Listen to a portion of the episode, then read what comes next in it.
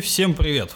На дворе октябрь 2017 года. Те, кто ожидали услышать «Всем привет» от Марата, сегодня его не услышат, потому что Марат нас променял на путешествие по Испании. Пишет нам оттуда всякие интересные истории, шлет красивые картинки, но зато он не услышит, о чем мы будем сегодня говорить. А будем говорить мы сегодня про дата-центры, но не про то, как они устроены изнутри, об этом мы говорили два месяца назад. Сегодня мы будем говорить о том, как с дата-центрами работать. И в этом нам помогут два человека. У нас было заявлено три, но вот один, к сожалению, не смог. Два гостя, у которых огромнейший опыт по работе с дата-центрами. Первый – это Константин Степанов, руководитель регионального развития МСК X. Привет, Константин. Да, друзья, привет. И Александр Дубовиков. Правильно, надеюсь, сказал? Забыл спросить до эфира. Исполнительный директор хостинга DeepHost.ru. Привет, привет, Дубовиков, правильно. Дубовиков, извини, пожалуйста. Итак, давайте перед тем, как мы, собственно, придем к основному нашему разговору, давайте мы чуть-чуть расскажем, кто вы вообще такие. Ну, я думаю, что про МСК-X все, в принципе, знают, что это такое, но если вот вкратце в двух словах, вот, Константин, чем ты там занимаешься? Ну, рассказать конкретно, что такое про МСК-X не надо рассказывать. Ну, мы тут вроде как связисты все, все знаем. Ну, если кратко, 95-й год, э, платформа Бутлерова 7, М9, э, коммутаторы, в общем, создали такую точку притяжения, которая на текущий момент стала ну, ведущей, наверное, в России в странах СНГ по обмену IP-трафика между сетями интернета. Вот, ну, кроме того, у нас есть распределенная сеть DNS-серверов для поддержки вот, броневых доменных зон. Если по статистике посмотреть, уже, наверное, более там 650 уникальных ISN а, используют сервисы MSKX для развития, ну, как своего сетевого присутствия в телекоммуникационных центрах Российской Федерации. То есть, собственно, то, о чем мы сегодня будем говорить, дата-центры, да, разнесенные не только по а, э, не только по каким-то там Москвам, Петербургам, но и, и у меня есть ну, довольно хороший опыт работы, в том числе в глубинках, да, там в вот за это время, за более чем уже 20 лет, э, точка притяжения, естественно, не только для операторов связи MSKX стал, но и для различного рода там, поисковых систем, там видеопорталы, провайдеры облачных сервисов, э, корпораты, там соцсети, ну и так далее. То есть все, все нам известные с вами компании. Вот. И, ну, AX служит, э, ну, таким гарантом устойчивости, надежности, ну, наверное, в первую очередь межсетевого взаимодействия а, и, как следствие, минимальных возможных задержек и потерь. А, ну и довольно хорошим образом оптимизирует э, экономику оператора. Ну, оператора, генераль... Э, генератора. Вот. Э, моя роль вот уже на протяжении последних пяти лет я занимаюсь развитием региональным. То есть это взаимодействие как с локальным рынком, а это поиск и анализ региональных площадок. Ну, вот я думаю, что мы по ходу пьесы сейчас начнем там тезисно рассматривать вопросы, я там, каких-то вещей коснусь более подробно, на, на чем мы аспекты выставляем и, в принципе, на что мы смотрим при выборе. Ну, на самом деле, довольно большое количество проектов, потому что AX кажется командой, э, сидящей где-то там вот на 8 марта, как у всех у наших уважаемых участников написано в договоре, что там целый этаж, а на самом деле развитием занимается не так много людей, поэтому у нас очень много интересных проектов, мы постоянно вот варимся, постоянно куда-то куда стараемся вот эту, эту большую машину двигать. Поэтому вот, но сегодня говорим про площадки, поэтому я думаю, что сейчас мне будет чего вам интересного рассказать. Да, хочется надеяться на это. Но я слышал, э, ты вроде говорил, что у тебя опыт общения примерно с 70 площадками. Это правда? Ну, если посмотреть, если зайти на ix.ru, э, посмотреть, э, у нас 9 городов присутствия, но в том числе мы сейчас Ригу запустили. И э, каждый из этих городов, он предусматривает определенный набор площадок, да. То есть в Санкт-Петербурге мы сейчас будем анонсировать седьмую, э, в Москве их на текущий момент э, де-факто 14. А если вот так вот э, совместить, в принципе, э, все регионы, в, одну цифру. Ну вот, если посмотреть, ну там ближние страны СНГ тоже, куда волей-неволей тоже ездим, смотрим, ну, ну на довольно, конечно, большом количестве я вот физических площадок э, побывал. Но вот про 70 я говорил, скорее всего, это такой, ну, общий охват Айкса. Но все равно цифра внушительная получается. Так, Александр, DeepHost.ru. Есть чем ответить количеством площадок и прочим? Ну, наверное, количеством площадок э, нечему ответить, но э, про себя могу сказать, что там в хостинге с хостингом так или иначе связан э, с 2005 года, еще начинал работать в Питерхосте, ну и, соответственно, так или иначе там определенное количество площадок э, там удалось посетить и поработать с ними там с 2008 года, когда образовался хостинг DeepHost.ru. А, фактически я занимаюсь э, работой именно с площадками, с операторами связи, вот как исполнительный директор, э, причем руками, да, то есть мне нравится это самому договариваться, самому там где-то ездить в ЦОД, испытывать на себе все эти неудобства или удобства, вот, поэтому, наверное, тоже будет что рассказать. То есть стоечку перенести тебе нравится, да, на ручках? Ну, мы когда переезжали вот сейчас текущий наш дата-центр, мы сейчас в Миране стоим, ну, лично участвовал. Отлично. Так, дорогие наши слушатели, поскольку я сегодня за Марата, в чате у нас сегодня сидит Наташа, так что ведем себя культурно, особо не мутюгаемся, дарим девочке цветочки.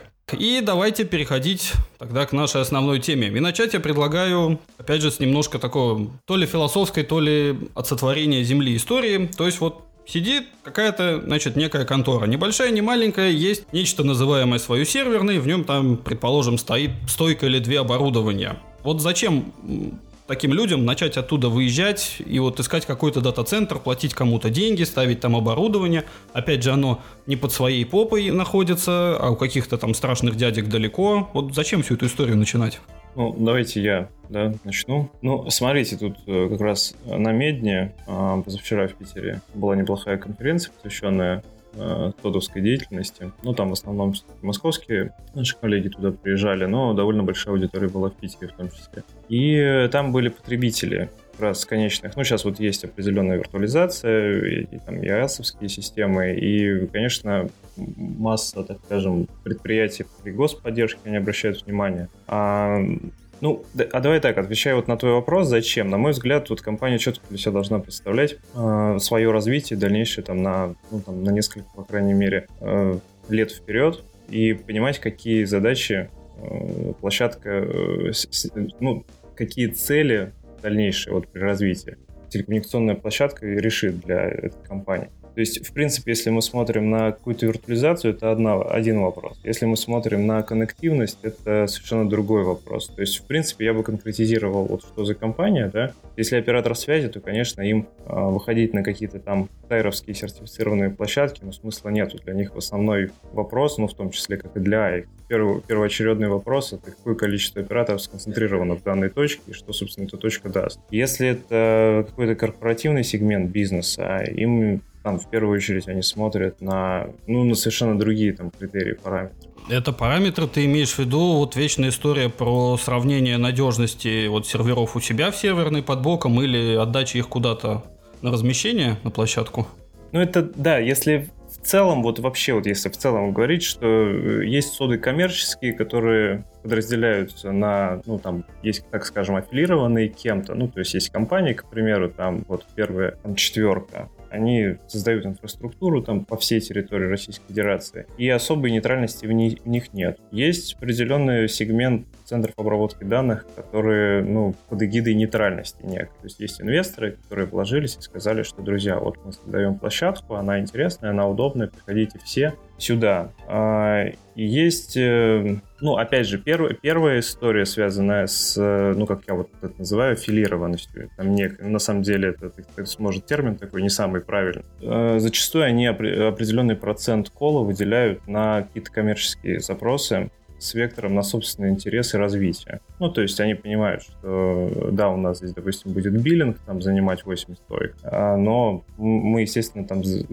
20-30% общего коллокейшена выделяем под собственное там развитие и под привлечение там локального сегмента рынка. И опять же есть какие-то гиганты. То есть мы можем посмотреть там по северо-западу, на самом деле не так много. Это такие гиганты, которые забирают довольно большой процент рынка локального коллокейшена и сюда и закрывают вопросы как с операторским сегментом, так и с корпоративным сегментом. Ну и во многом мы видим, что в ближайшее время они уходят в виртуализацию, потому что виртуализация в первую очередь дает масштабирование. Ну, масштабирование, так скажем, извините, там, выражение без геморроя. Оператор говорит, что хорошо, мне нужно там э, оперативное увеличение там, в ближайшие 2-3 месяца ресурса, да, там своего мощностей. Все, ему, ему там могут этот ресурс выдать на следующей неделе. Но это уже, да, это уже такие большие, получается, ребята, которые там действительно, наверное, уже стойки десятками будут арендовать.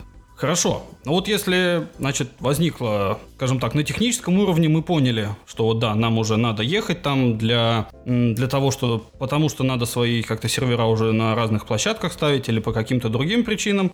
Но, например, возникают у нас административные такие препоны, Потому что почему-то, например, наш вот директор считает, что сервера вот безопаснее держать все-таки у себя в офисе, чем их увести. А вот здесь можете какие-то советы дать, как убедить такого человека? Давайте я, наверное, продолжу по этой теме, поскольку имею опыт убеждения и директоров, и, и, собственно, других там технических руководителей о том, почему нужно перевести сервера.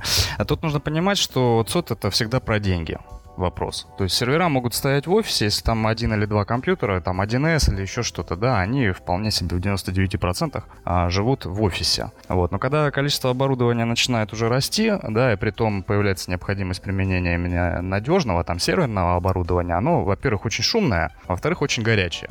Вот, и в офисе уже с ним а, жить некомфортно. Кроме того, если на этом оборудовании крутится что-то такое, что должно быть доступно 24 на 7, на 365, к сожалению, в офисе на сегодня обеспечить это очень сложно. А, ну, то есть я знаю, есть варианты, люди ставят рядом там дизель-генератор, да, подводят там нескольких операторов, но фактически эти затраты будут, а, наверное, даже больше, чем просто встать в нормальный сот. Кроме того, там будет круглосуточная техподдержка, зарезервировано электропитание, ну, правда, будем говорить честно, да, не всегда это срабатывает, к сожалению, но там 99,9% случаев там все хорошо. Вот, плюс э, ну, на сегодня практически все цоды все-таки carrier neutral становятся, да, то есть позволяют а, заходить нескольким операторам связи и, соответственно, таким образом резервировать а, связанность, резервировать электропитание, обеспечивать охлаждение, микроклимат, чтобы нормально оборудование работало и, соответственно, обеспечивать круглосуточный доступ и техподдержку а удаленные руки, если что-то нужно очень быстро сделать. То есть фактически ЦОД нужен тогда, когда нужно обеспечивать э, полную работоспособность оборудования круглосуточно, постоянно, и всегда. Окей, а как тогда ехать в дальней перспективе? То есть у нас раньше было два классических пути. Можно было взять железо в аренду, или можно было приехать со своим железом и сразу запихнуть его в стойку. Сейчас получи, появился третий вид. Это облака, которым уже который год всем, наверное, оскомину уже набили. Вот если мы в дальней перспективе считаем, уже появился какой-то вот общий такой совет, который вот практически для всех подойдет. Ну, вообще аренда удобнее, так скажем. Потому что если свое оборудование, мы как оператор своего собственного оборудования, мы не берем в аренду нигде, у нас везде свое собственное оборудование стоит, нам приходится всегда держать резерв. То есть в стойке как минимум 2-3 сервера типовых конфигураций э, стоят просто выключенные и готовы, чтобы в них быстро переткнули диски, э, приткнули, соответственно, перекрасировали их, да, и запустили. Потому что э, ситуация, хоть и серверное оборудование достаточно надежное, но вот я лично лично серверами, и с IBM видел, и с интеловскими, и с супермикро, которые у нас там 90% оборудования супермикро. Да, вот такая ситуация. Мы просто вытаскиваем сервер из стойки, кладем на стол, подключаем его, и у него вылетает блок питания. Вот, поэтому резерв всегда приходится держать, а это дополнительные, соответственно, затраты. А, вот, э, соответственно, аренда здесь выгоднее, потому что в этом случае резерв обеспечивает э, арендодатель. А, ну и плюс аренда позволяет очень быстро, соответственно, ввести в строй новые мощности, э, потому что сегодня там какой-нибудь топовый сервер, да, на заказ приходится ждать там неделю или две. Вот, то, что касается SSD-дисков, которых днем с огнем там популярных как бы моделей производителей. А, вот. А в чем минус аренды? На сегодня вот сложившаяся практика говорит о том, что оборудование, сдаваемое в аренду, окупается ну, примерно 10 месяцев. То есть вот э, если вы возьмете стоимость аренды сервера, да, умножите на 10, вы получите вот эту ее стоимость. То есть это которую... за 10 месяцев для того, кто арендует, не для того, кто сдает для того, кто сдает. То есть, если мы сдаем оборудование, мы его стоимость делим на 10, да, и вот это будет, соответственно, ежемесячный платеж. Вот, поэтому, если долгосрочная перспектива, если берется вот сервер там на 5 лет, да, ну, грубо говоря, там какой-нибудь конфигурации, мы знаем, что он там, ну, хотя бы 3 года проработает, то свой купить выгоднее. Но нужно понимать, что должен быть обязательно резерв. А как же тогда сервисные контракты с большими интеграторами, когда вот они обижа- обязаются вот иметь этот, не только даже резерв иметь у себя, а прям в течение двух часов его привести и завести сервер обратно. Ну, эта история тоже, на самом деле, сервисный контракт также стоит денег, нужно понимать. И фактически э, я знаю только одного поставщика, который действительно исполняет такие обязательства нормально.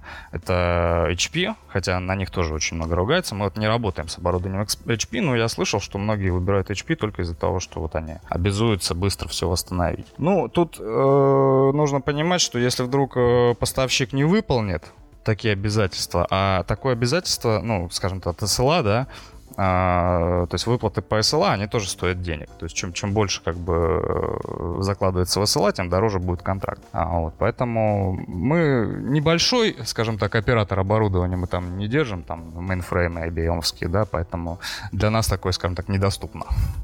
Но вот мне кажется, МСК X как раз таки большой уже оператор.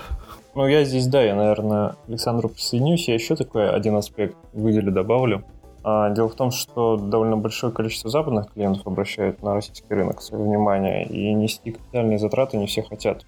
Ну, потому что Россия многим видится таким вот серым занавесом, за которым вот не очень понятно, что скрывается, и новые, там, не знаю, очередные выборы там могут принести там очередные какие-то всплески, в том числе политические, вот. Поэтому, конечно, вот облачная история, история аренды, она кап, капексы все, капитальные затраты, конечно, снижает да нельзя, но вот, да, операционка возрастает, но с другой стороны, оператор в любой момент может отсюда уйти. Вот. Но, насколько мне известно, я пару проектов довольно серьезных знаю, в том числе по Питеру, ну вот, то есть это, эта история, она реально заводится, она реально работает. Вот, а ну, в отношении MSKX здесь, конечно, нужно отметить еще такую довольно э, интересную штуковину. Мы, мы же собственный ЦОД запустили э, в этом году, ну вот на М9, на Бутлерова, э, на Бутлерова 7. Вот, то есть забрали целый этаж, мы действительно ну, наверное, одну из самых достойных э, инфраструктур в целом в этом здании сделали. Ну, кто не знает, Бутлерова 7 это, в принципе, ядро такое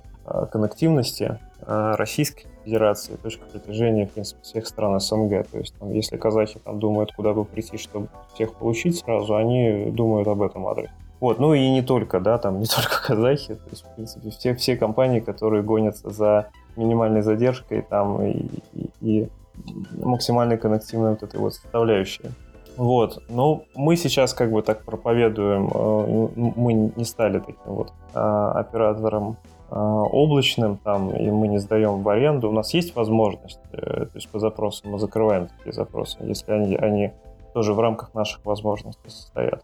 Ну вот, мы все-таки такой стандартный а, кола, ну вот, с удобным инструментом под, под коннективность.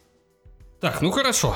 Значит, с этим мы решили. И вот начинаем сравнивать цены на услуги в ЦОДах. И зачастую случается такая история, что вот э, электричество везде одинаковое, холод везде одинаковый. Предположим, э, все говорят, что вот у нас тир 3 или тир 3 ready, ну, в общем, что-нибудь такое. То есть плюс-минус технические условия у всех одинаковые. Но случается такая вещь, что вот в один ЦОД приходишь, и там цена в три раза выше, чем в соседнем. Но зато у них офис красивый, и тебе встречают красивые девочки из селзов, кофе наливают, печеньки дают. Вот э, как с этим быть? Есть ли смысл за это платить вот в три раза больше, или это не только за красивый офис такие цены закладывают? Вот откуда такая разница в ценах ну, на, казалось бы, одинаковые услуги? Давайте, да, наверное, тоже продолжу. Ну не, ну, не бывает чудес, но на свете. То есть, вот если там э, стоит аквариум с рыбками, сидит симпатичная девочка, ну не может история там, ну только из-за этого стоит в разы э, там в разы дороже, чем среднерыночная какая-то стоимость. Ну, хотя, хотя, опять же, есть там есть исключения, но они встречаются, скажем так, крайне редко, и обычно это истории, которые инвестировались какими-то западными клиентами, ну вот, и, ну, несут свою ну, так, такое свое развитие уже там, может быть, там, с конца 90-х, там, с начала 2000-х. Ну, то есть люди, которые, в принципе, в реальности еще немножко другой живут, им очень сложно перестраиваться. В принципе, все про- проекты, все, все продукты, которые там за последние 5-6 лет на рынок выходили, ну, на мой взгляд, опять же, мы постоянно какие-то запросы посылаем, потому что у нас есть клиенты, которые, допустим, говорят, друзья, мы хотим стать там, в пяти городах, например, а, дайте нам, а, дайте нам комплексное решение. То есть вообще, в принципе, мы AX уже давным-давно позиционируем как единую точку входа, и в том числе мы даем там и, и логистику, и удаленные руки, и зипы, и размещение. Мы говорим, что окей, вот, давайте мы вам такую возможность предоставим. И все, естественно, коннективность. Вот. И а, на мой взгляд, все вот максимально адекватно. Естественно, площадки, на которые сконцентрированы интересные ресурсы, они стоят чуть подороже. Площадки, которые запускаются новые, ну вот, их, их инвесторы заинтересованы, их руководство заинтересовано, чтобы максимально быстро заполнить, они, они так, ну, скажем так, демпингуют на рынке. Но это не прямо вот это на уровне, может быть, там маржинальности, может быть, там, там в 10, там, в 15, 20 процентов от, от их затратной части и от стоимости там, киловатт-час на электричество. Давайте я дополню немножечко по поводу цен на различные цоды. А тут нужно понимать, что цена Э, размещение в ЦОДе, прежде всего, наверное, также зависит от группы продажников этого ЦОДа. То есть э, чудес, да, правильно, как говорит Константин, не бывает. То есть такая цена либо обусловлена тем, что туда действительно есть спрос, который закрывается, да. А, вот. Либо есть еще такая история, что некоторые, да, цоды находятся в прошлом веке. Это, как правило, касается цодов операторов связи. То есть э, я вот сейчас имена буду называть, да. В Петербурге есть такой оператор связи, Обит, который, ну, в общем, специализируется на предоставлении интернета прежде всего корпоративным ну, то есть в офисе, да, в бизнес-центре, да, и там э, в большом количестве бизнес-центров он является эксклюзивным оператором, соответственно, диктует э, абсолютно там безумные цены там, да, для 21 века, вот, и мы прорабатывали вопрос как-то э, встать к ним в ЦОТ, и у них цена оказалась просто в два раза выше по рынку, ну, потому что они привыкли вот так работать, да, они привыкли быть эксклюзивным оператором и, соответственно, вот такой ценник, соответственно, ломить. И э, ЦОТ у них является побочной услугой, поэтому они нисколько не страдают от того, что у них, допустим, мало продается, например. Сейчас, наверное, Дмитрий Петров, который к нам хотел зайти, если вот слушает нас, сейчас, наверное, очень хочет что-нибудь сказать, а вот он не пришел. А вот не может, да. Но, но с, с Дмитрием Петровым мы тоже, тоже также прорабатывали вопрос с комфортелом, да, но у них как бы своего цода не было на тот момент.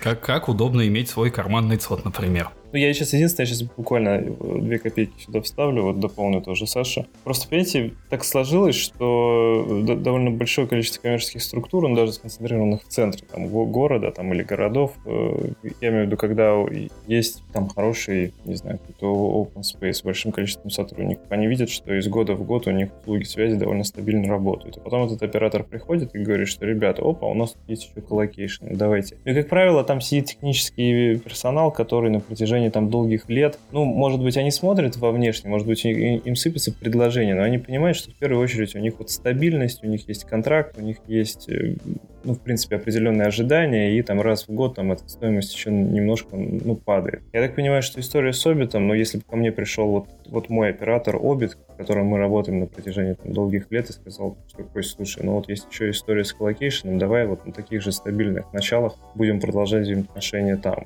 Ну вот, ну да, там я бы проанализировал, понял бы, что цена немножко выше, но тут все мои такие родные э, менеджеры, с которые там из года в год, там, с Новым годом, там мы там друг друга поздравляем и живем одними и теми же проблемами. Ну, вот, то есть я к тому говорю, что есть определенная такая вот семейная, наверное, история, когда ты просто с оператором становишься, ну, таким вот неразделимым. Другой вопрос, сейчас совершенно новая команда входит э, технических, ну, так скажем, новое поколение, ну, которое, ну, у которых стоят кейсы там ну, в том числе выдерживать взаимоотношения, и, ну, хочешь не хочешь, такие истории, как Биринг, такие истории, как там, ну, куча там десятки других э, ивентов по России, там, хочешь не хочешь, ты все равно эти взаимоотношения поддерживаешь. Ну, вот, но ты все-таки смотришь в первую очередь на ценообразование. И, ну, вот Саша совершенно, ну, вот, и это, это история про деньги, да. Но вот и здесь, э, тут к бабушке не ходи, но, ну, в общем, вы поняли, да.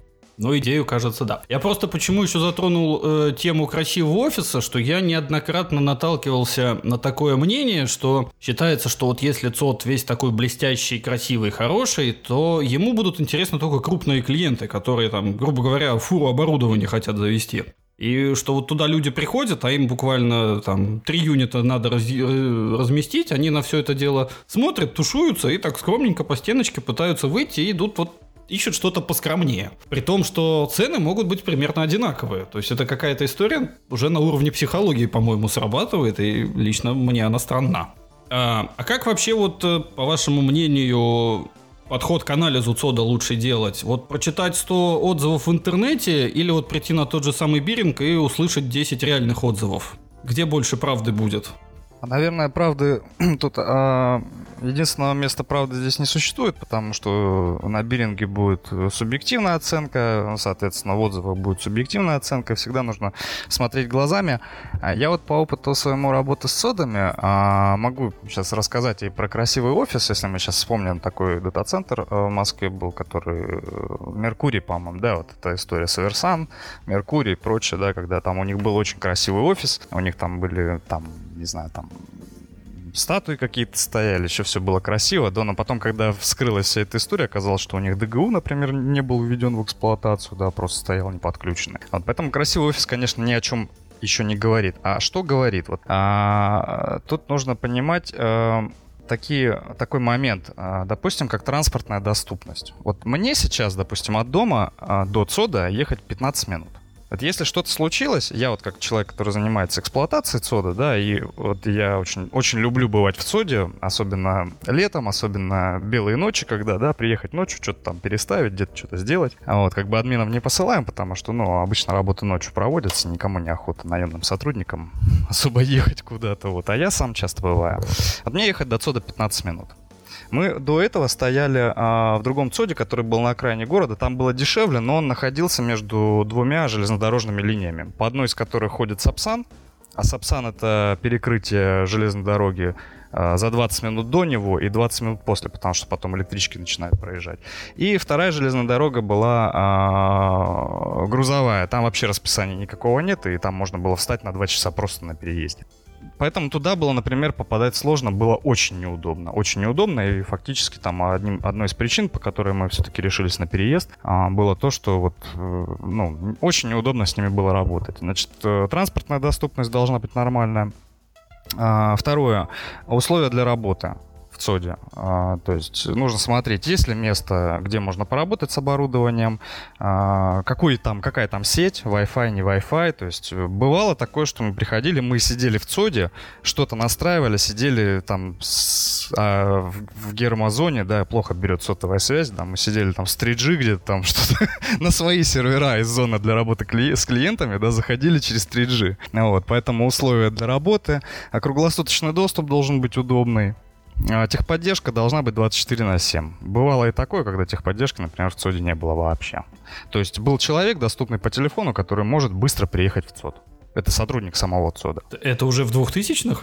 Да, это уже в 2000-х. Я более того даже скажу про Питерстар. Э, Питерстар в свое время пытался развивать эту историю с содами, а, но Питерстар являлся оператором связи со всеми вытекающими. Например, они других операторов не особо пускали к себе в ЦОД. То есть, ну, то есть встаешь и в ЦОД, и у тебя там провайдер только, только Питерстар. А у них была программа 47 на 47, по-моему, или 49 на 49, значит, 49 ЦОДов в 49 городах, или там что-то такое. Ну, мы так обзывали, там 49 ЦОДов за 49 лет. Смеялись, да. Потом э, Питерстар был э, приобретен Мегафоном. Мегафону э, бизнес ЦОДов оказался неинтересен. Они сократили технический персонал. Вот в 21 веке в Санкт-Петербурге Значит, когда нужно было перезагрузить сервер, ты подавал заявку в техподдержку, и ближайший инженер по обслуживанию базовых станций, который был где-то в районе, приезжал в ЦОД и нажимал кнопочку. Вот таким образом это все происходило. Просто прекрасно, я считаю.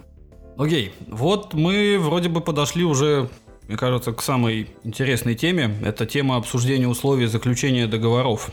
Я думаю, никому не секрет, что во всех датиках есть какая-то рыба договоров, в которой более-менее прописаны какие-то усредненные условия, которые для некого такого среднего клиента в вакууме они подходят. Но, естественно, у практически у каждого вот что-то есть свое, что-то там надо, что-то не надо.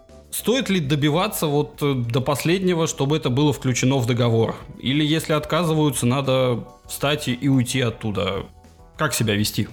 Ну, мне кажется, что если принципиальные, да, есть какие-то принципиальные позиции у компании и видение того, как, как и что должно быть прописано, конечно, стоит добиваться. Ну, я согласен, что не всегда получается, но вот, вот эта вот дискуссия и работа юридического департамента, она всегда ведется на протяжении там нескольких дней.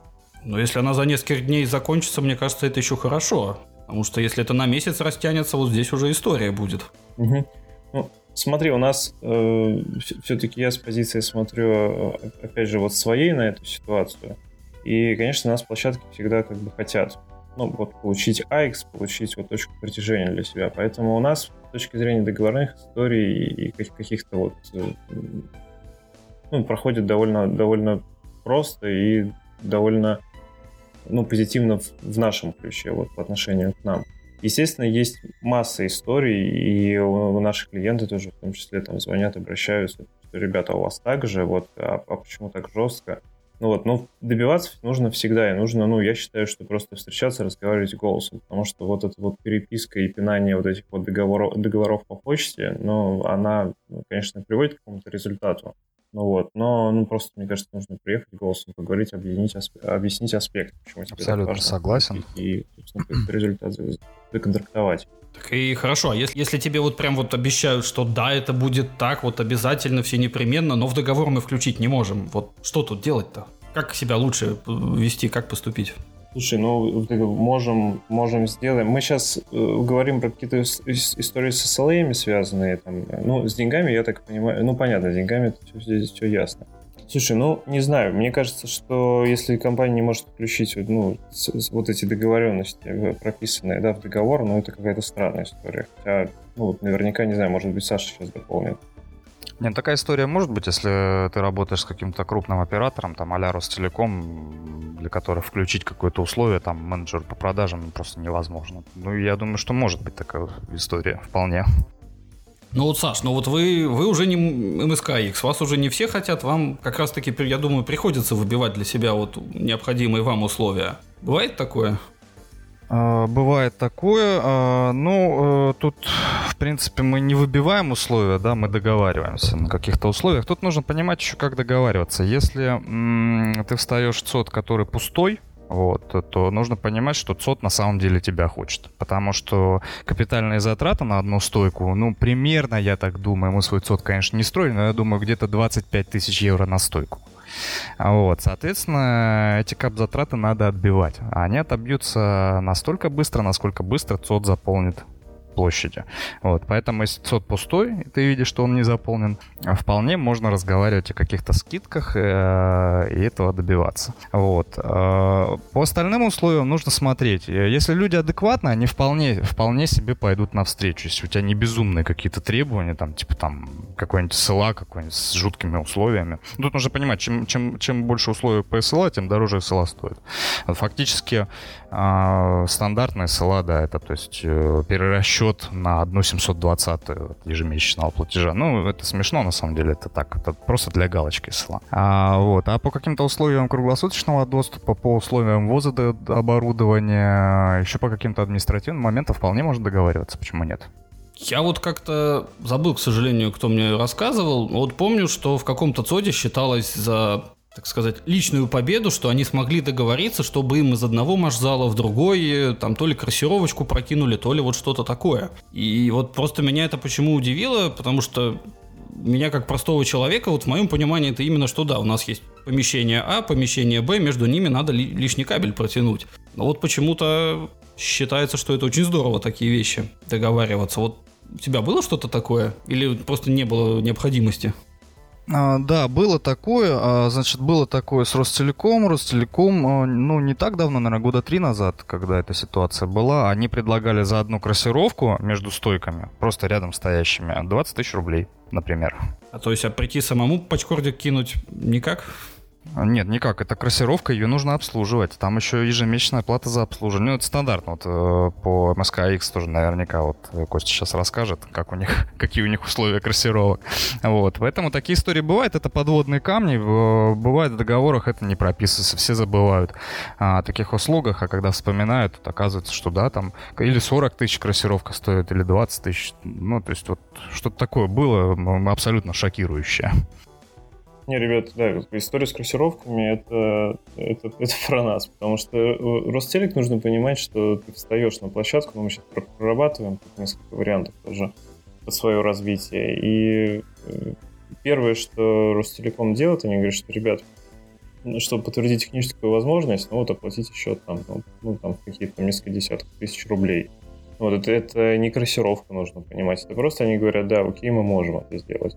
Но дальше открывается история, связанная там уже непосредственно с прокладкой, там э, с согласованием там типа линий. и непосредственно самим счетом, ну, который тоже там не, не 600 рублей, как в Телектеле, да, ну вот, или там на Кантемировской 12. А, вот. Ну, опять же, история с кроссировками там по, по бутлеров, по М9. То есть, когда тебе нужно получить операторы, которые там на там, 4 на 7 этажей там под тобой находятся, ну вот, и ну, ты получаешь просто счет на разовую прокладку там, на 30 лишних тысяч рублей. Ну, там, это, это, это, это нормально, это нормальная практика. А, а с этим, то есть, и ничего не сделать? То есть, только вот заплатить? Нету здесь никакого выхода? Нет, ну а, а что ты сделаешь? То есть, э, да, остается, тебе нужна, тебе, тебе нужна линия связи, ты понимаешь, э, ну, ты сравниваешь, соответственно, что ты получаешь. Ты, у тебя всегда есть, так скажем, ну, как вариант Б. То есть ты можешь не делать прямую линию связи, ты можешь, там, не знаю, прокинуть там VLAN там, через своего поставщика, там, ну и так далее, и так далее. Ну, ты связываешь вот эти вот, ты сопоставляешь а, затратную часть, понимаешь, что да, окей, там за ближайшие там, 4, там, 6, 8 месяцев я эту историю отбиваю. Ну вот, но да, то есть есть площадки совершенно вот, ну, опять же, правильно говорит Саша, что э, вообще, в принципе, вся эта история зависит от статуса дат-центра. То есть, если ты пустой, если ты хочешь там что любого клиента, ты будешь прогибаться, как, как насколько это возможно.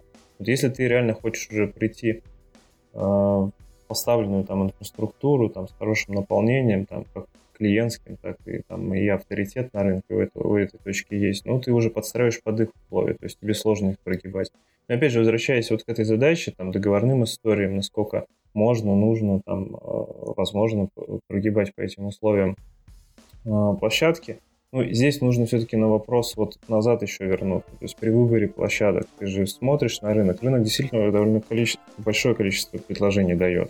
То есть сейчас нету какой-то альтернативной услуги, что у тебя Боровая 57, там, не знаю, Марсового поля, которого уже нету там, ну и, собственно, там, не знаю, BM18, который начинается. У тебя Питер тебе предлагает реально колоссальный рынок услуг. То есть ты можешь, там, не знаю, на протяжении там двух-трех недель поездить, вообще посмотреть, что есть, ну вот, понять, что где ты закрываешь эти вопросы для себя. Причем э, нужно понимать, что нету шаблонной рыбы, которую все используют. Каждый дает свои профиты и бонусы. Да, но ты же сам сказал, что это так называемые скрытые платежи. И то есть, если ты вот этим занимаешься в первый раз, ты их даже просто не ожидаешь, что на них столкнешься. Ну, скрытые платежи тебе, давай так, вот я в практике своей встречаю эту историю, я бы даже не назвал, что она не скрытая, если ты внимательно читаешь изначально подписанный договор, там, там черным по белому прописано, что проработка технических условий, она занимает определенное время, время, время и определенных денег она стоит. Ну вот, то есть это не с бухты-барахты тебе выставляют счет необоснованный. Ну вот, и ты, то есть оборудование у тебя стоит, а тебе говорят, а ну-ка давай-ка тут еще. Ну вот, то есть здесь э, просто всю эту процедуру нужно заранее проговаривать, нужно понимать, что это за место, в которое ты приходишь. Ну и опять же, смотри, здесь э, вот как бы история, история это скорее связана с какими-то совсем региональными вещами. Ну вот то, о чем я упомянул. Ну вот, то есть, если ты приходишь просто на коммерческую площадку Питера, вот там Москвы, ну там на 85% все площадки тебе дадут совершенно прозрачные, совершенно лояльные условия на кроссировке. То есть они заинтересованы в том, чтобы ты якорь повесил на, этот, на эту точку, ну вот, и чтобы ты максимально тут закрас... закрасировался, если там, так можно выразиться, со всеми, кто здесь есть. Саша, есть что добавить из жизни? Ты согласен с этим, что вот у нас теперь, скажем так, прозрачный бизнес? Ну, хитрят, хитрят, конечно, хитрят. Э, то есть, если на Боровой, э, там основной оператор, э, по-моему, бизнес-связь, насколько я понимаю, насколько мне известно, там большой достаточно оператор. А, то есть у него абсолютно такие тоже условия по красировкам. Причем тут нужно понимать, что красироваться надо оптикой. Вот в 21 веке красироваться надо оптикой, потому что медь стоит просто в разы дороже. И ее обслуживание, и она место больше в стояках занимает. И там и иногда нет технической возможности просто, как говорится, через перчатку подключиться, то есть через готовый уже, э, соответственно, кросс. Вот, поэтому красироваться нужно медью. А если это дорого, есть люди, которые предлагают прокинуть черную красировку. Понятное дело, что ее срежут при первой же ревизии. Вот. А черное это в смысле? Это местный инженер такой вот в курилке говорит, ты мне 100 рублей в карман да, сунь, я да, тебе да, брошу. Да, подрядчики, которые там работают, могут такое сделать, да. Но опять же, это будет срезано просто-напросто. Это вот если хорошую ревизию они делают, да, это будет срезано. Но в принципе, ну, у нас есть там истории, когда операторы в регионах говорят, слушай, да я типа сам сейчас вот возьму тут, пока грубо говоря, работу провожу там и, и там метики, ну, от себя к тебе, там все никто не заметит. Ну, то есть это как бы это нормально. Ну, это то, что изживается, и то, что сегодня там мы встречаем там один раз в год и чисто поржать. Ну вот, но практика, допустим, мои коллеги рассказывают там десятилетней давности, это вообще нормально было. То есть, ну, когда этот бизнес весь причесывался, потому что нужно понимать, что сейчас модель, это машина, которая уже, ну, довольно неплохо выглядит. Ну вот, а лет, лет 10 назад, когда все это развивалось активно, э, ну, может быть, и ревизии было проще делать, но и трэша было гораздо больше. Но сейчас такой же трэш продолжается, допустим, с тем же Ростелеком, у которого в канализации лежит какое-то безумное количество километров чужих кабелей, и они их регулярно режут. Подожди, про канализацию Ростелека, это, мне кажется, в отдельный подкаст можно делать. Так а если вот так вот между нами и шепотом, вот стоит на такие аферы-то соглашаться или дороже выйдет в конечном итоге? Да нет, конечно. У тебя, у тебя бизнес, у тебя, э, ну, понимаешь, если ты тут решил попробовать, вот попробовать в прямом смысле, и тебе тут что-то кто-то предлагает из-под лавочки, ну, пробуй с ним из-под лавочки. Если у тебя есть бизнес, если у тебя есть, опять же, SLA, которые транслируются на свою клиентскую базу, ну, вообще ты о чем? Окей, кроме кроссировок, на что еще вот следует обратить в договоре такое вот пристальное внимание, чтобы потом не удивляться там условиям или счетам выставляемым? Вот такой вот набор юного заезжальщика в дата-центры. Я думаю, что нужно обратить вопрос повышения стоимости обязательно в договоре об IT, то есть на а, какой процент э, может повышаться стоимость. Потому что стоимость может повыситься, допустим, очень резко. Э, как вы знаете, у нас для сегодня для юридических лиц нет фиксированного тарифа на электроэнергию как для физиков. Вот, поэтому поставщик электроэнергии, например, может, ну, там, кратно заломить просто-напросто ценник на электричество, да, что вызовет повышение а, соответственно, стоимости обслуживания. А, под, а, под, вот а поэтому... подождите, я тут не согласен. Вот у нас конкретно в Питере есть Ленэнерго, вот у которого есть тарифы, и законодательно все должны продавать именно по этим тарифам. Эти тарифы не регулируются государством. Это тарифы регулирует только Ленэнерго. Или другие сбытовые компании. Окей, давайте дальше тогда. Извини, что перебил. Вот, SLA, конечно, хорошо бы иметь, но фактически стоимость по SLA, ну, вот сколько у нас было падений в цодах, э, там и в больших, и в маленьких, и в разных, а, выплаты по SLA нам вообще не покрывают потерь, потому что каждое падение там на 1-2 на часа, а мы теряем столько клиентов, да, что SLA вот вообще это никак не покроет. Поэтому мы вот, например, SLA не пользуемся. Ну, там какие-то, ну, действительно, копейки будут, которые там даже на кофе не хватит. Вот. Э, выдерживать там какой-то крупный SLA, да, ну, соответственно, это будут э, арендные платежи, и платежи зависят от SLA настолько большие, что просто размещаться, ну, как бы мы прибыль перестанем получать. Поэтому SLA, конечно, хочется иметь для того, чтобы что-то можно было спросить, да, но по факту тут уже смотреть, насколько, насколько э, Apex у вас возможен для таких вещей план заезда. Это неоднократно слышал истории, когда вот люди уже привозят оборудование, а на местах фактически вот э, притащили только стойку, начинают в нее винты первые вкручивать. Бывало такое на личном? Максимально тщательно, максимально тщательно планировать, максимально а, заблаговременно, потому что все пойдет все равно наперекосяк. Если есть возможность перетащить мягко, то есть установить новое оборудование в ЦОД и постепенно перетащить данные, мы так делали, когда переезжали из Питерстара, вот, в принципе, удобный вариант, но, опять же, свое оборудование, два комплекта оборудования нужно иметь. Но мы э, переезжали с арендованных на свое, поэтому нам было проще. А когда мы сейчас переезжали в Миран из Фортиса, да, бежали фактически, можно сказать так. А, мы тоже пытались максимально все распланировать, когда, что подготовили. Там одно, одна стойка, нужно понимать, что одна стойка, допустим, а, ну мы своими силами перемещались, одна стойка это два внедорожника да, то есть полностью заполняются, оборудование тяжелое, вот, нужно все это перевести, соответственно, должен, а, быть транспорт, транспорт должен быть готов, Потому что если время, допустим, ограничено, да, и вдруг там какой-нибудь грузовичков или еще какая-нибудь транспортная компания а, забыла про вас и не подала машины, да, и вы уже все отключили, все разобрали, да, а вести не на чем вы стоите, курите. Понятно, что это финансовые потери. А на новом месте сразу нужно проверить, что, а, есть электропитание, что, б, там подведен интернет, есть связанность, нигде ничего не ограничится. То есть мы когда переезжали, мы сразу поставили новый маршрутизатор в стойку, поставили все коммутаторы там, э, раскроссировали, сразу подготовили все кроссировки, все пометили. То есть все, что оставалось делать, просто вставлять рельсы, вставлять сервера, вставлять рельсы, вставлять сервера.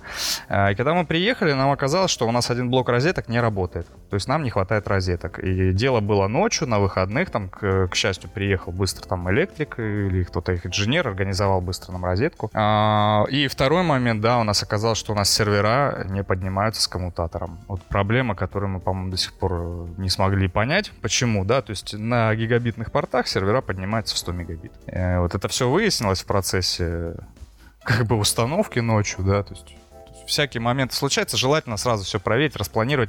Распланировать желательно до минут, потому что нужно понимать, что все равно что-то пойдет не так. Да, я как бы отдельно тоже скажу, что вся, вся история, которая касается переезда, ну вот, это должны быть полностью озеркалированные э, условия. Ну, то есть ты должен понимать, да, вплоть до розетки, вот как Саша говорит, что все работает. То есть ты приходишь, у тебя комплексно там напряжение ближайших, там, не знаю, 6, там 8-12 часов, ты как бы закрываешь. Вот, ну и отдельно я могу сказать, вот, а, и отдельно я могу сказать, что по нашей истории мы очень тщательно относимся, так как мы все корректировки делаем сами, ну, включение именно делаем, корректировок делаем сами, то есть площадка прокладывает, но саму линию связи подключает непосредственно наш сотрудник во всех городах, то есть включает, дальше мы созваниваемся уже с обратной клиентской стороной, смотрим, что все поднялось, а для нас очень важна, опять же, вот проходная система, списки доступа, вот э, подходы к нашему оборудованию, насколько это там фиксируется журналами, там, видеонаблюдениями и так далее. Это, это раз. Два — это вот доверенности там, на внос и вынос оборудования. То есть мы всегда очень тщательно смотрим на эту историю. Ну, то есть если нам площадка говорит, а, да ладно, приезжайте завтра, все, заносите свою железку, там, э, вносите, когда вам будет удобно. Нас это всегда как бы смущает. То есть как так? Потому что у нас вот чем, чем, чем жестче для нас вот требования и, и чем они понятнее, там, с заявками, с Э, с какими-то э, системами, там, возможно, там, с клиентскими кабинетами, потому что, ну, вот в Selectel довольно удобно сделано. Ну и, в принципе, сейчас все, все площадки, по крайней мере, с которыми мы взаимодействуем, а, они стараются и какую-то тикетную систему иметь э, заявочную. То есть ты говоришь, что, что ребят, там, просим положить линию связи, они там подтверждаем, там, просим, там, завтра приедет сотрудник, вот там паспортные данные там, для, включения, для включения ее, окей, там, то есть этот вот запрос-ответ, вот, на мой взгляд, они должны быть максимально, потому что у тебя там, ну, там миллионы, десятки миллионов рублей, там, и не только в железе, но и в бизнесе в твоем. И чем тут вот все, все больше, ну, чем вот эта вот причесанность вот этой вот системы, она должна быть, ну, на мой взгляд, прямо такая вау. Кость, а вот э, для таких больших парней, как вы, у нас нету случайно каких-то профессиональных компаний-перевозильщиков телекомов? Или вы все сами только вот это делаете?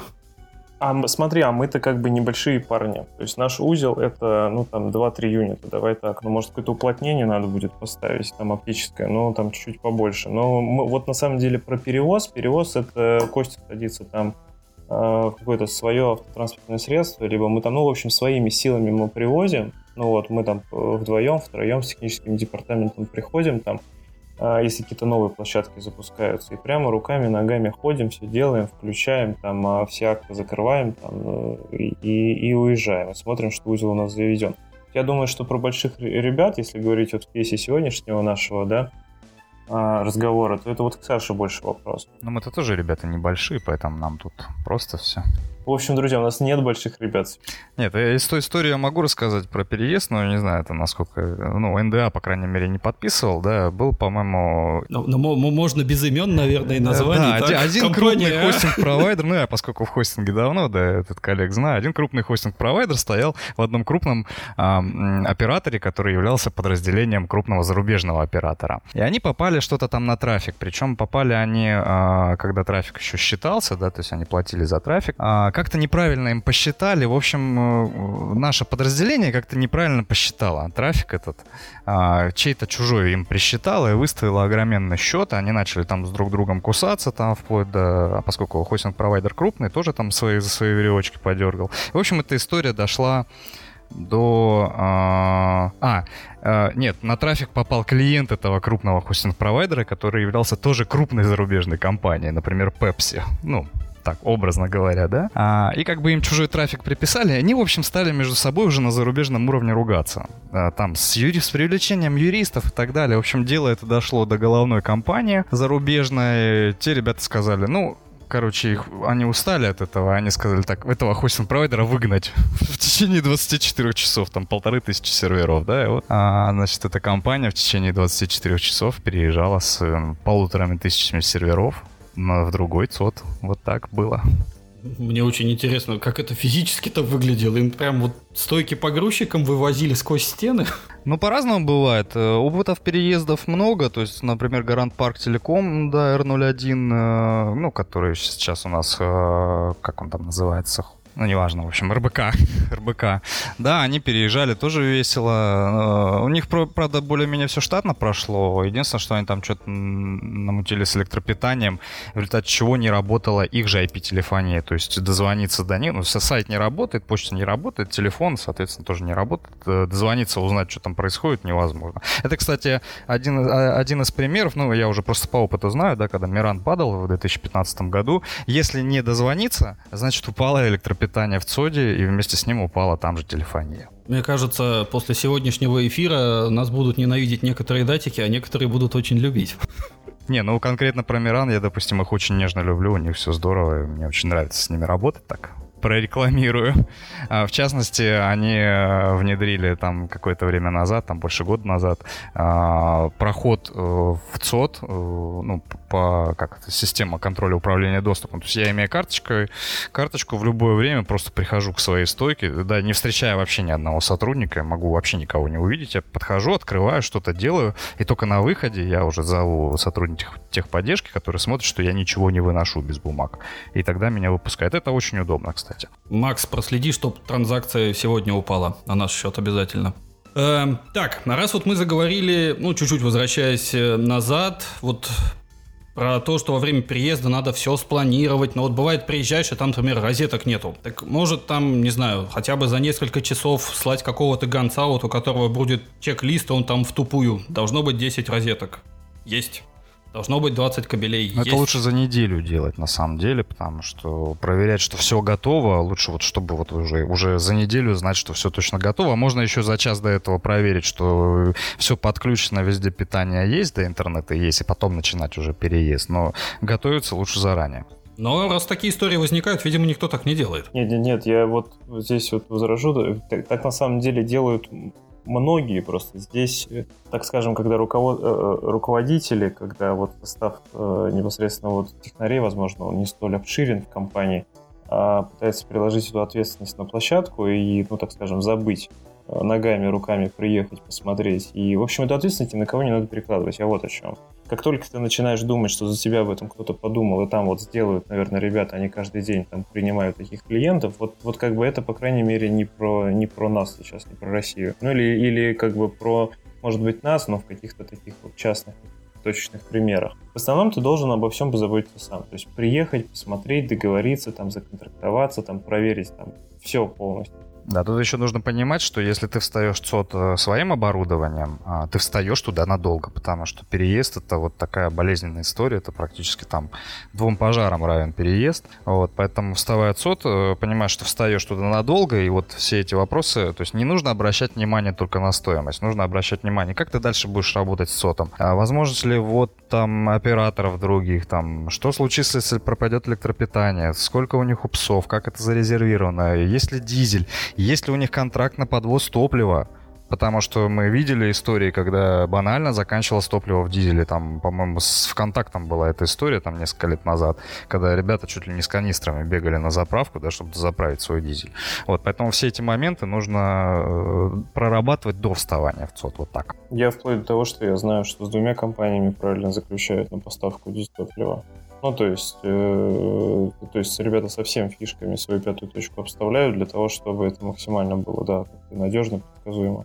А некоторые цоды, я еще знаю, любят их проверять, например, там, позвонив посреди какого-нибудь государственного праздника в компанию поставщика топлива и спросить, готовы ли они прямо сейчас прислать фуру топлива. Очень правильный подход, на мой взгляд. Да вон там далеко ходить не нужно. Неделю назад вот эта авария была в Питере на Кантемировской 12. Вон ребята там достойно все, все это выстояли.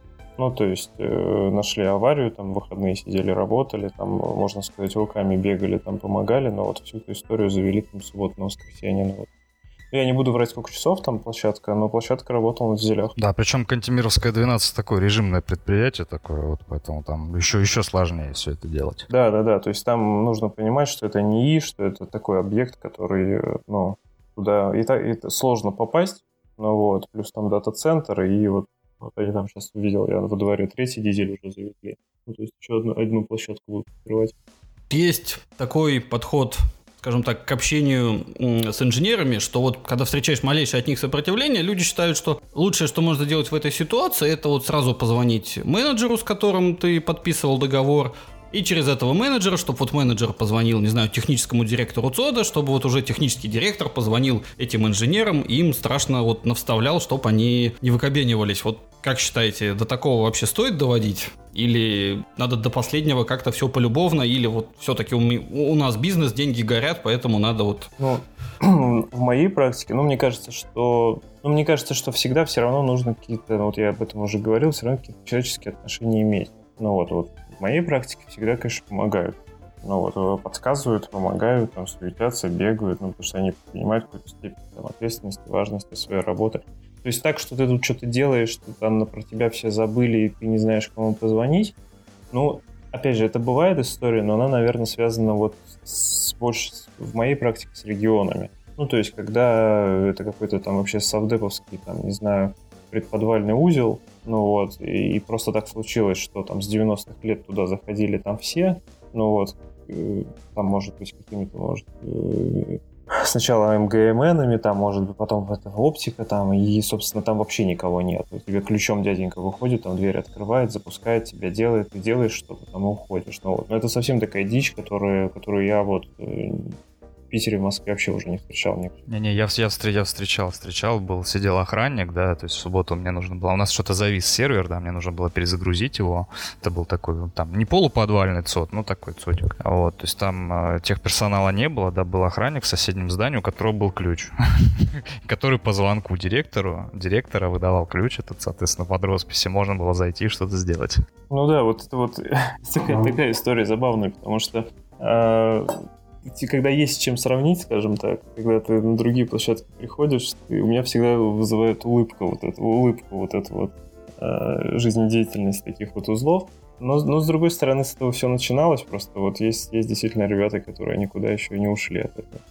Ну, слушайте, у нас бизнес, деньги горят, и, в принципе, любой метод решения вопросов предполагает о том, что а, более, скажем, близкий человек, тому же сотруднику техподдержки, например, его руководитель, или даже его коллега, да, имеет как бы силу убеждения намного больше.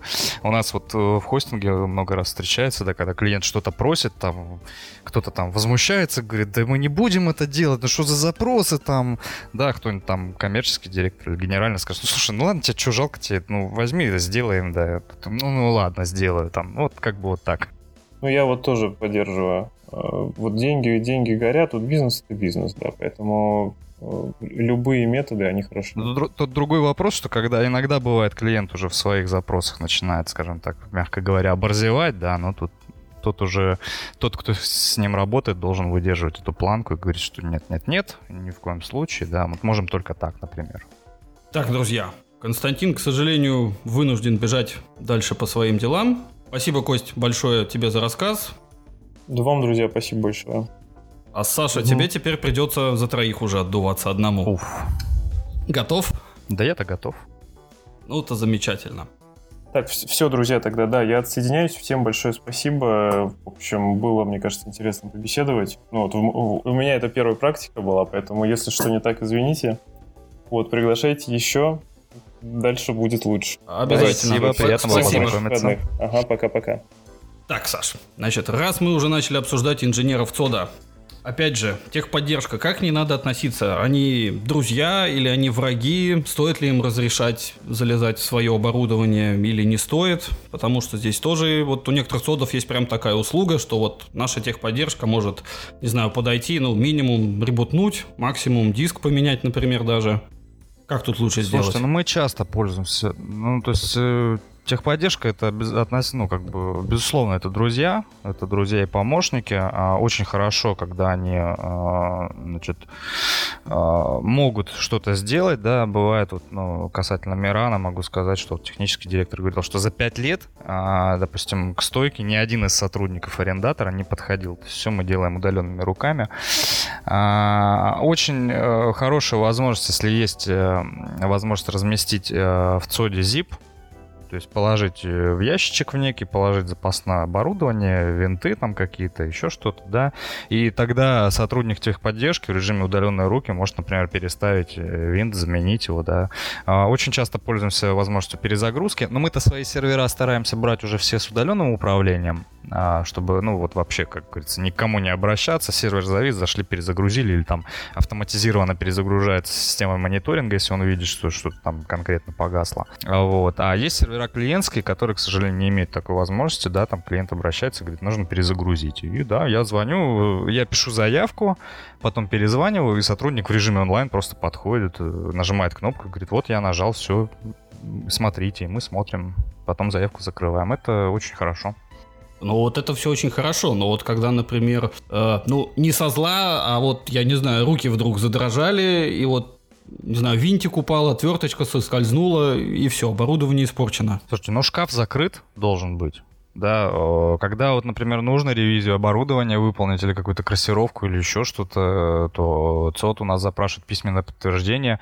Э, просим разрешить доступ к вашей стойке, там, проверить оборудование или там тепловизором замерить, например, да, э, теплоту, если они оптимизацию производят, или еще что-то сделать. А по поводу испорченного оборудования и всяких штук есть смешная история. Это была история в дата-центре Infobox, а, когда мы видим, что у нас выключился сервер. Ну, он стал недоступен. Ну, мы думаем, ну, какая-то, наверное, техническая проблема. Сервер-то работает, наверняка он не сломался. Подождем, ждем полчаса, час, сервер не поднимается. Звоним в инфобокс. Говорим, а что такое, ребята? А что? Они говорят, а нет, все работает. А у вас просто сервер выключен мы как выключен, включите, значит, они включают, идем в логи и смотрим, что сервер выключился по нажатию кнопки питания. То есть кто-то кто-то явно нажал кнопку питания. Когда мы стали эту историю разбирать, выяснилось, значит, что у сервера а, была неправильно подключена кнопочка подсветки, ну, лампочка питания, и при включенном сервере она не светилась. И добрый сотрудник техподдержки, проводя то ли ревизию, то ли обход какой-то, увидел, что сервер не работает, нажал кнопку включения и пошел дальше. И тем самым выключил сервер. Ему по рукам-то надавали за такое? Или надавали тому, кто лампочку неправильно подключил? Ну, там, не знаю, чем дело закончилось, потому что дальше там... Ну, мне, как техническому специалисту на то время, я донес просто до руководства, значит, клиента, и, соответственно, они там как-то дальше разбирались. То ли это какой-то не очень важный сервер был, ну, в общем, история смешная. А были еще истории, когда, допустим, э, соседние сервера током бились. То есть ты свой сервер достаешь, а тебя током бьет от соседей, причем от конкурентов. Ты думаешь, ах, вы гады, надо там абонита бамбуковой палочкой сейчас натереть что-нибудь, чтобы вас, значит. Так, а что-то мне вдруг интересно стало, а как это возможно? Там же все заземлено должно быть. Ну, видимо, что-то недоземлено было. Ну ладно, бог с ними. А давай еще чуть-чуть э, вернемся назад к теме переезда. Такой технический вопрос. Про включение оборудования есть ровно две концепции. Привозим все, начинаем включать, или вот затаскиваем и по мере затаскивания начинаем сразу подключать. Ты к какой склоняешься? Ну, тут нужно понимать, что сначала сотруднику ЦОДа необходимо переписать все это оборудование. Поэтому, чтобы, наверное, его переписать, наверное, его нужно разгрузить. А, ну, по моей практике, да, то есть мы когда завозим оборудование, много, там, одну стойку или две, а, соответственно, все начинается с переписывания серийных номеров у ЦОДа, то есть должна быть бумага, и у тебя должна быть бумага, что ЦОД как бы принял это все оборудование на ответственное хранение. Вот, плюс это оборудование нужно промаркировать. А, его нужно обязательно маркировать, потому что эксплуатация не маркированного оборудования, то есть, ну, то есть, когда он никак не, не промаркирован, ты там третий сервер сверху, ребята, перезагрузите, пожалуйста, да, вот это очень много неудобств, а, значит, э, приносит, поэтому нужно промаркировать. А, тут э, все зависит от готовности. Если можно раз, вытащить один сервер сразу из машины и сразу его вставить в стойку, ну здорово, это сокращает просто время переезда. А вот еще услышал такой вариант, что вот во время переезда, например, конкретно сетевое оборудование, ну, если в стойке подразумевается, там, например, сверху свич какой-то, который все это будет собирать, что сначала там ставят что-то временное, ну, грубо говоря, делинк какой-то, да, и когда все сервера заведены, отдельно включают уже большой боевой роутер и на него начинают переводить линки. Но мы делаем по-другому. Мы сразу устанавливаем э, все сетевое оборудование в стойку. А, ну, новое, как бы получается, да, дублирующее. Вот сразу устанавливаем маршрутизатор. А, ну, у нас софтовые маршрутизаторы на основе Кваги, а сразу поднимаем все BGP-стыки а, вот, э, с операторами, да, ну, только настраиваем таким образом, чтобы оно работало, когда там выключится, то есть в режиме бэкапа. Вот, и, значит, э, при переезде мы делали как? Мы сразу ставили э, сетевое оборудование, ставили, ставили маршрутизатор и ставили один сервер, на котором будет показываться заглушка, что мы переезжаем. И когда мы опустили а, БГП там, да, выключили маршрутизатор на старой площадке. Наши клиенты просто видели, что, ребят, там несколько часов подождите, мы переезжаем. Вот таким образом. Так а не страшно в такой ситуации, что вот пока переезжаете, он не поднимется на новом месте? А так вы хоть, хоть, хоть более-менее, но работать будет. А, ну, мы же проверяем все перед переездом. Но всегда же план не работает, сам сказал. ну, план всегда работает не так, как предполагалось. Нет, по-всякому бывает, но ставить какой-то временный делинк, опять же, потом все это переключать, как-то перекрасировывать, мне кажется, тут, тут тоже может масса всяких неприятностей возникнуть. Я склоняюсь к тому, что новую площадку нужно а, предварительно отработать, да, что все там работает, все проверить, только потом туда завозить. Если что-то вот прям вот как вилочным погрузчиком, да, стойку перенести, да, или там перевести просто не глядя сервера, поверив в то, что там а, все сотрудники ЦОДа настроили, вот тут, скорее всего, большая вероятность того, что не заведется. Другая область страха многих людей, кому только вот предстоит столкнуться с тодами, это служба охраны. Много про них э, что-то говорят, э, в том числе там якобы бывает такое, что, не знаю, что-нибудь внести, унести, охранники для этого хотят подпись там чуть ли не генерального директора или начальника охраны, а он будет в понедельник только, а у тебя сейчас суббота утром. Врут или бывает такое? И что с этим делать-то?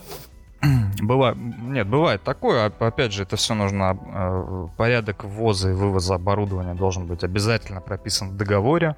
А, вот, соответственно, к договору должны быть сразу приложены все формы, по которым производится внос и вынос. То есть все должны эту историю знать. Она должна быть прозрачна для всех как бы участников. А бывают такие случаи, когда мы забываем, например, о том, что у нас вынос оборудования производится э, только в будние дни, да, и только по, грубо говоря, ну, специ... специальная бумага, заявление на вынос, так называемое, с печатью должно стоять. А была история, когда мне срочно нужно было вынуть клиентский сервер. Вот прям вот срочно, вот прям в субботу, в субботу, как говорится, как обычно у нас все, что на выходных производится. Мне срочно нужно было его достать и предоставить клиенту. А, я приехал в ЦОД, э, начал выносить, мне сказали, Алис Капот, э, где согласование, где бумага. Ну, такой вопрос я решил просто звонком техническому директору, объяснил ситуацию. Он сказал, ну, окей, хорошо, тогда там довези просто это заявление. То есть я разрешаю, задолженности у вас никакой нет. Да, это делается для того, чтобы нельзя было забрать оборудование, если у тебя какая-то задолженность. Ну, я так понимаю. Потому что можно приехать ночью, вывезти все оборудование, оставить за собой 3-4 месяца неоплаченного, ну, скажем, коллокейшена или неоплаченной стойки. Вот, на данном случае у нас э, вполне себе рабочие дружественные отношения. Э, он сказал, ну, хорошо, охран, охраннику передай трубку. Там он сказал, что все, как бы разрешаю один сервер вынести. Вот, и мы его забрали. Но вообще вот это все желательно сразу прописывать в договоре, чтобы это не было новость полностью. Но это опять же вся та история, что личные знакомства и отношения могут сыграть решающую роль в этом процессе. Да, да, потому что ну, мы все люди. Э, есть бумаги, а есть люди. Да. Все равно все вопросы решают люди. С другой стороны, немножко посмотрим на внести. Просто, значит, была в моей практике такая история, когда, значит, там в один безымянный такой мини-датик, значит, у них было обязательное условие, что когда ты вносишь там даже, например, диск, чтобы поменять его в сервере, надо вот обязательно все регистрировать у охраны. Значит, вопрос номер раз.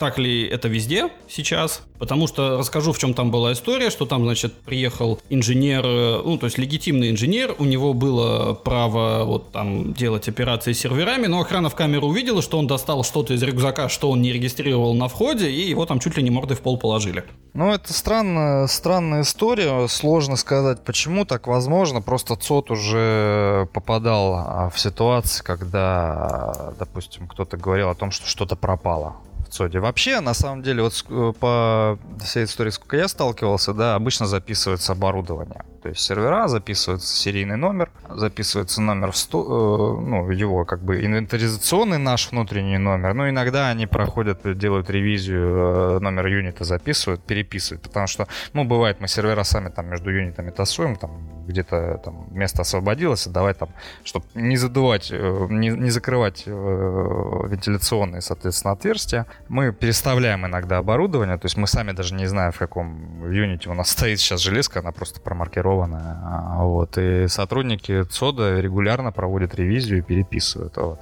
А все остальное, все, что вносится, все зипы, диски мы никак не записываем. Я думаю, что это вот либо лишняя бюрократия, да, какая-то вот синдром сторожа, да, как бы, вот, либо отцот действительно сталкивался с ситуацией, когда его кто-то в краже обвинил там или еще в чем-то. Ну, там такие около государственные структуры были, то есть я думаю, что там это еще безопасностью какой-то было. Ну, я думаю, что это просто, просто да, это какая-то бюрократия. Окей. А вот ты упомянул про оборудование в заложниках. Э, вообще вот приходилось сталкиваться? Ну, только понаслышке э, слышал историю, когда, например, один э, хостинг-провайдер э, несколько переезжал в несколько разных цодов, да, то есть как-то ему удавалось вынуть свое оборудование до оплаты. И с долгами, ну, то есть там три или ну, там два или три месяца, да, то есть у него задолженность была, они успешно переезжали, там только на третьем цоде эта история вскрылась, да, и, и оттуда он уже выехать не смог. Вот, я думаю, такое бывает. И, по крайней мере, а, сотрудники нашего цода говорили, что нам нравится с вами работать, вы вообще-то счет прислали, вы оплатили. Ну, то есть я по разговору понял, что есть люди, которые там не считают своей необходимостью срочно оплатить счет, кладут его в папочку, знаете, как сейчас в эпоху кризиса это происходит, лежит такая стопочка счетов, сидит бухгалтер, там из середины там два или три счета достанет, оплатит, а эти скажет, подождете. Мне просто очень интересно, а как это юридически происходит? То есть э, в договоре с дата-центрами там есть какая-то строчка, что в случае неоплаты счета мы вам не отдаем оборудование? Или как это объясняется. А я вот сейчас, сейчас, подождите, я сейчас поищу наш договор с СОДом и, наверное, поподробнее отвечу на этот вопрос. Но ну, я думаю, что должно быть предусмотрено э, вопрос. Хотя, на самом деле, это удержание собственности. И как бы удерживать собственность э, нельзя без решения суда, но в любом случае такой пункт, как минимум, наверное, просто... Как договор — это просто ваша договоренность. Вы соглашаетесь э, о том, что есть такие условия, что вот не оплатил, не забрал оборудование. Может быть, это незаконно, можно дальше это оспаривать, но, по крайней мере, обе стороны хотя бы знают об этом. Вот, поэтому я думаю, что у нас в России, э, а, ну, мелкие такие вот договора до судов не доходят. То есть, по факту просто обозначение условий, чтобы ни для кого это новостью не было отсутствующий Дима Петров, обозначил такую тему, очень интересную, на мой взгляд. А, есть ли смысл вставать в дата-центр именно к своему оператору связи? Мы вот вначале это затрагивали, и вот как, скажем так, э, вопрос такой, то есть ты подсаживаешься на иглу, этого оператора и дата-центра фактически, или ты себе просто делаешь легкую жизнь, потому что это вот э, сервис одного окна получается, и голова болит намного меньше. А вообще сложно сказать, тут и, и такое мнение есть, и такое, но я еще имею отношение и к операторам связи, поэтому я представляю себе внутреннюю кухню. То есть я как бы и с хостингом, и со стороны операторов связи вообще идеальный клиент для дата-центра. Я понимаю, с пониманием отношусь к каким-то проблемам, потому что знаю их причины и сроки устранения. А, значит, что касается единственного оператора связи, а, спорили тут недавно с одним а, высокопоставленным сотрудником одного хостинг-провайдера, который не пользуется, ну, есть у нас э, собственная маршрутизация, да, у нас собственные стыки подняты а, с несколькими операторами связи, там и по четверке, по шестерке, все зарезервировано там и так далее. Вот, а они пользуются маршрутизатором вышестоящего оператора. Я говорил, ну, ребята, как вы же, блин, крупная компания, как вы сидите на одном операторе, на одной ноге, грубо говоря, а, он говорит, а что, он нормально, оператор крупный, там, федеральный и все прочее. И вот он, у него было такое мнение до тех пор, пока этот маршрутизатор не сломался. И чинили они его больше 10 часов. Вот так вот. То есть они не то, что на одной ноге остались, да, у них и эта нога подломилась. И после этого он, да, наверное, поменял свое мнение, потому что говорит, да, вот так, так, вот такого мы как бы не ожидали. А, вот. Э, заходя в ЦОД к оператору связи, который не говорит о сетевой нейтральности, а, ты съедаешь все проблемы этого оператора связи. Это может быть и DDoS какой-то на него. То есть, э, ну, как это, одна нога, одна, одноногая связь, она, в принципе, ну, она проще проще, но она не так надежна. Это все минусы, а про плюсы расскажи.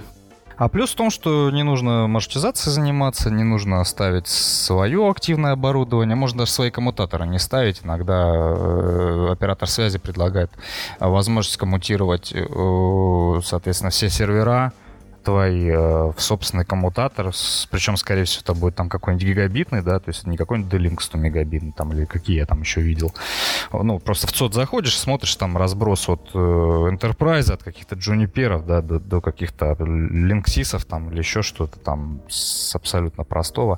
То есть это будет э, коммутатор оператора связи, он тебе даст красировку, он тебе даст IP-адреса, за них не надо будет платить, э, он тебе сделает стыки куда надо, может быть, на AX тебе сделает стык или еще куда-то.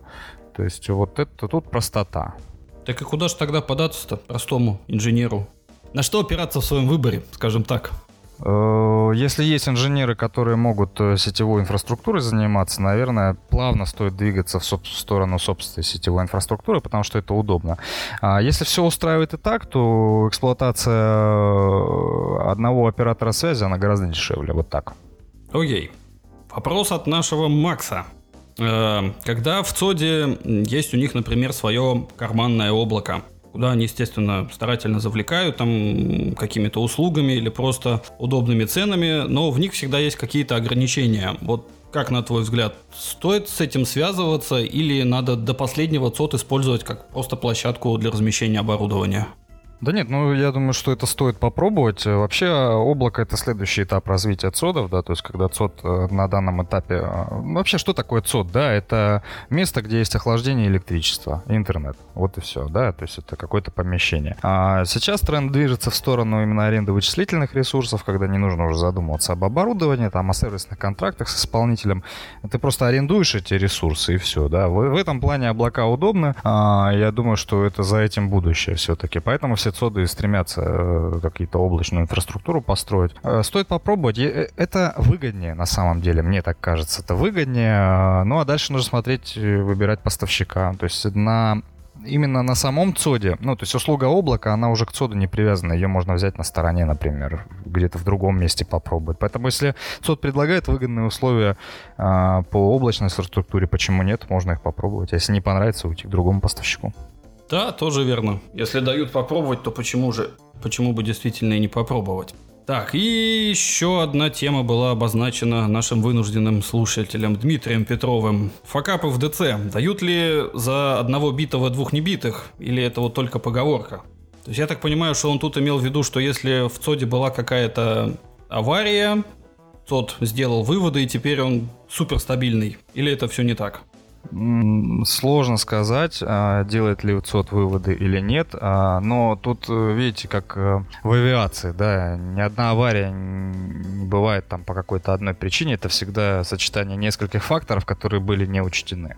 Вот, поэтому если ЦОД делает выводы, нормальный ЦОД, да, который там не загибается и не экономит на всем, да, он делает выводы, он какие-то действия производится. Желательно после каждого такого факапа поинтересоваться, а что было сделано для предотвращения такой ситуации, и там, если есть определенный уровень доверия или каких-то отношений, там вам расскажут, что вот мы здесь так зарезервировали, здесь мы подогнали еще один дизель, здесь мы поменяли там турбину у дизеля там или еще что-то. А вот, э, могу рассказать одну историю, которая случилась в октябре 2015 года. Как раз я сидел с друзьями, отмечал день рождения свой. А, вот, и тут мне пришла смс о том, что у нас все отвалилось. А, и стали звонить мне тоже какие-то клиенты, которые начали не через техподдержку выяснять, в чем проблема, да, как говорится, у знакомых лиц в руководстве. Говорят, все, все, ничего не работает.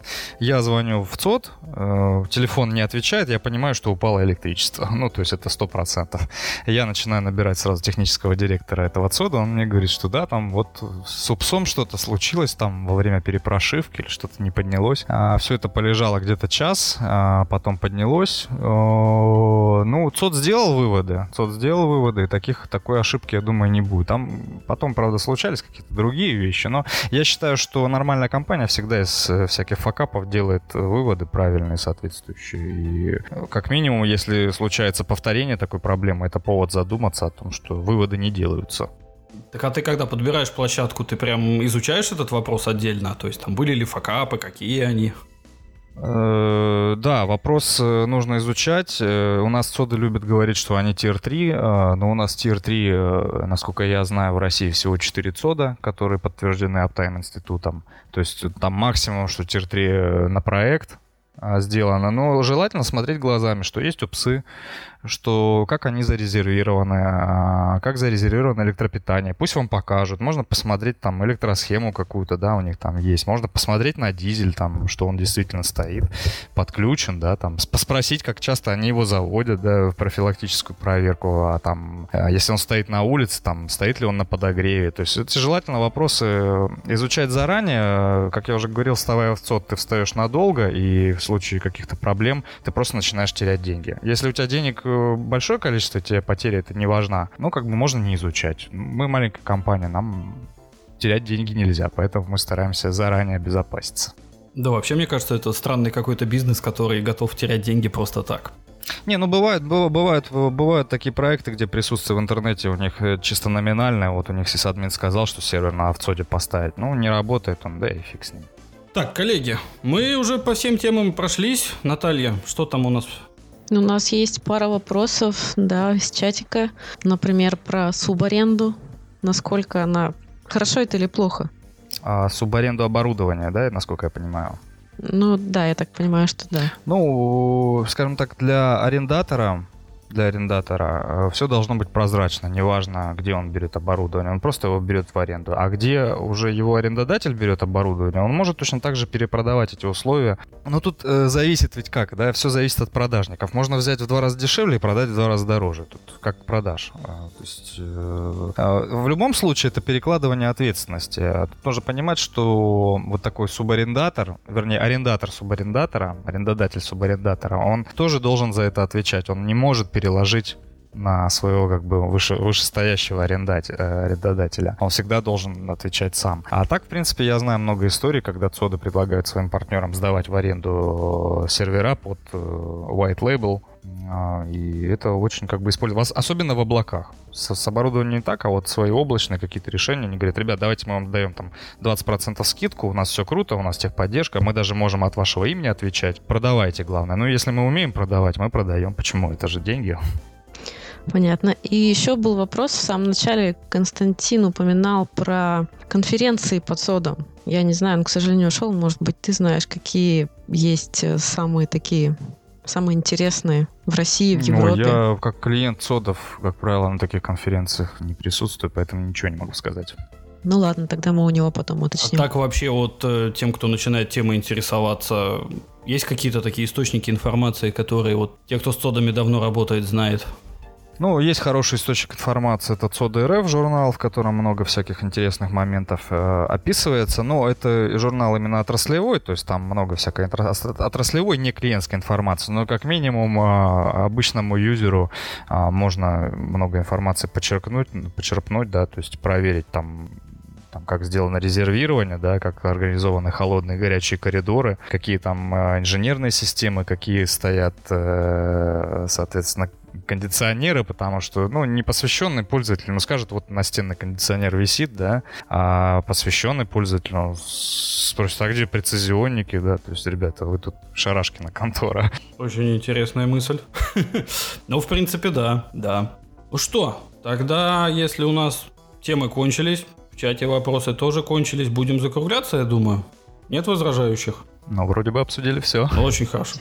Нет, просто, Саш, может быть, ты сам что-то хочешь еще добавить, о чем-то таком сказать, о чем мы забыли спросить? Ну, я могу добавить о том, что рынок цодов сейчас достаточно обширен, вспоминая ситуацию, которая была с дефицитом цодов. Это как раз вот год, наверное, середина 2000-х, 2005, 2006, 2007. А реально был дефицит. В Питере можно было встать э, на Боровую, а, но Боровая это не совсем ЦОД, это все-таки точка обмена трафика, причем ну, железнодорожная, да, то есть как бы ведомственная, насколько я понимаю. Там. А вот и был крупный оператор Питерстар, который в один момент э, заломил такой ценник, то есть там что-то они говорили, мы там то ли 150 тысяч за стойку. Ну, в общем, какой-то дикий абсолютно прайс был. Ну, он, может быть, не дикий для каких-то клиентов, но для нас это было дикостью. А, и через год он, собственно, там, через год-два он продался мегафоном мегафону и сдулся. Как раз тогда начался период строительства ЦОДов в стране, появились много разных, там тот же Меркурий там э, появился, там Линкс Телеком пришел. Все это стало бурно развиваться. На сегодня я считаю, что переизбыток предложения есть некий, да, по рынку, а, поэтому есть из чего выбирать. Э, поэтому если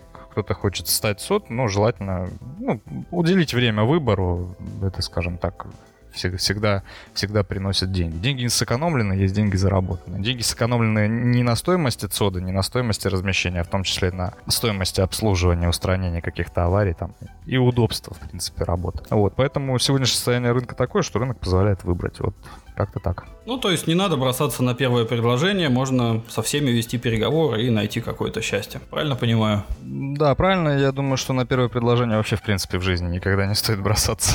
По неопытности люди не такое вытворяют, а мы вот как раз боремся с неграмотностью. Да, я могу вот рассказать еще такую историю, когда бросились на стоимость. Но там э, нужно было просто где-то разместить сервер под бэкапы, да, то есть наш клиент бросился на стоимость, подобрал по стоимости. Я там лично присутствовал, когда это оборудование устанавливали. То есть это какая-то промзона, в которой был подвальчик такой огороженный профлистом. Ну, вот просто профлистом огорожена часть помещения, да, и там стояло, значит, две стойки, и туда можно было поставить оборудование. На вопрос, а, собственно, а где кондиционеры, где тут чего, как бы, он сказал, да слушайте, здесь, говорит, э, летом, говорит, в жару, говорит, плюс 10 было. То есть это же подвал, подземелье, говорит, тут и зимой тепло, и летом холодно. Ну, мы посмеялись. Оборудование, кстати, до сих пор там стоит и ни разу не падало. Ваше? Нет, нет, не наше, нашего клиента. А, клиент. То есть просто человек хотел бэкап сделать в другой ЦОД, подобрал, э, ну, поскольку клиент знакомый, я лично, ну, просто своими глазами все это видел. Давайте тогда закругляться. Погоди, погоди, тут появился вопрос. Давай, наливай. Внезапно, да.